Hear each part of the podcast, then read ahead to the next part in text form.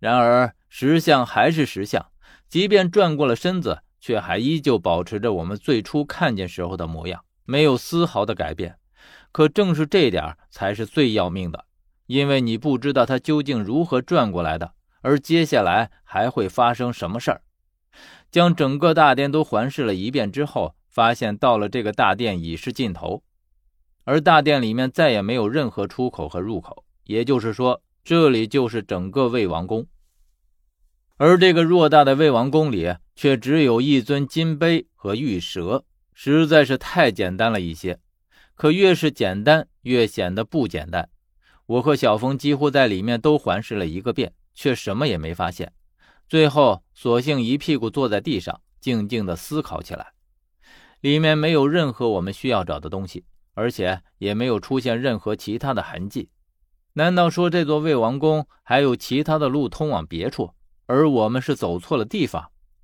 可是从进入大殿只有一条进来的路。如果说我们走错了的话，那么其他的路又会在哪儿呢？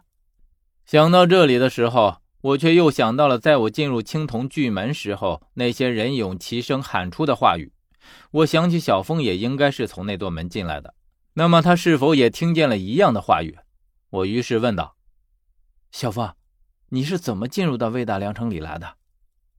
小峰看了我一眼，说：“进入魏大良城，历来只有一条路，那就是从青铜巨门进来。难道你们不是从那里进来的？”当然是啊，那你在青铜巨门外的时候，有没有遇见一些人勇？小峰却疑惑的看着我，人勇？什么人勇？就是穿着铠甲的石人，他们站在青铜门的两边。小峰更惊讶了，青铜门旁边明明什么也没有啊，又哪里来的人有啊？我被小峰的回答也是惊了一下。哎。可是我进来的时候，明明看见他们就站在门口，而且还问了我的名字，问我为什么要来这里，并且最后说了一段很奇怪的话。啊，他们说什么了？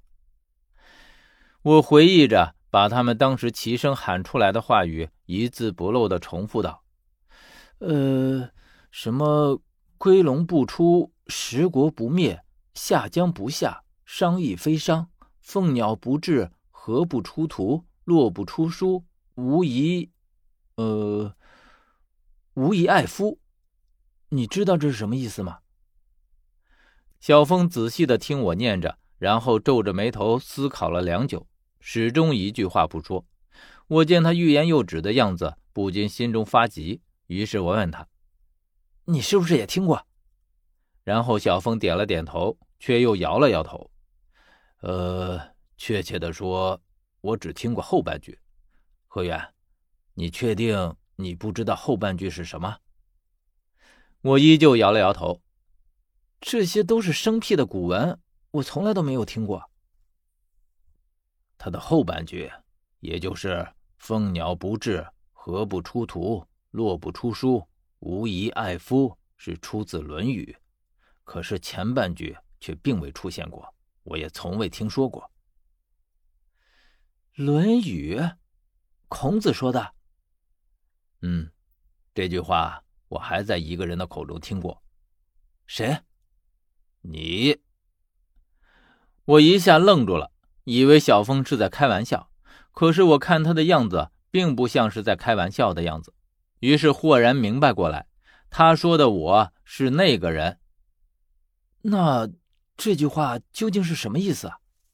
不同的人对他有不同的解释，但是大致的意思是在说，如果凤凰没有出现，河图和洛书也就不会出现，我们也早已经葬身无处了。凤凰、河图、洛书，葬身无处。唉，关于河图洛书，你应该听过一些吧？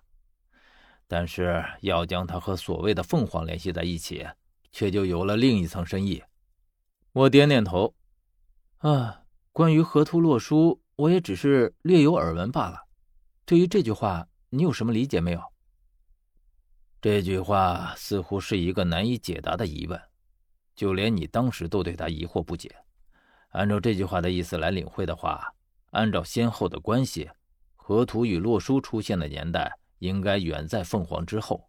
我们都知道，河图是伏羲时候的事儿，而洛书则是大禹治水时候的事儿。也就是说，这里面的凤凰远在伏羲之前。而我思来想去，也只想到了一个吻合的，那就是有巢氏。有巢氏，嗯，有巢氏早于伏羲女娲之前，生于九夷山以南的苍梧之渊。据说他们因为得到了神灵的点化，而具有无比的智慧。而且巧合的是，传说中最早凤凰的起源。就是九夷山苍梧之渊的一棵千年梧桐树上。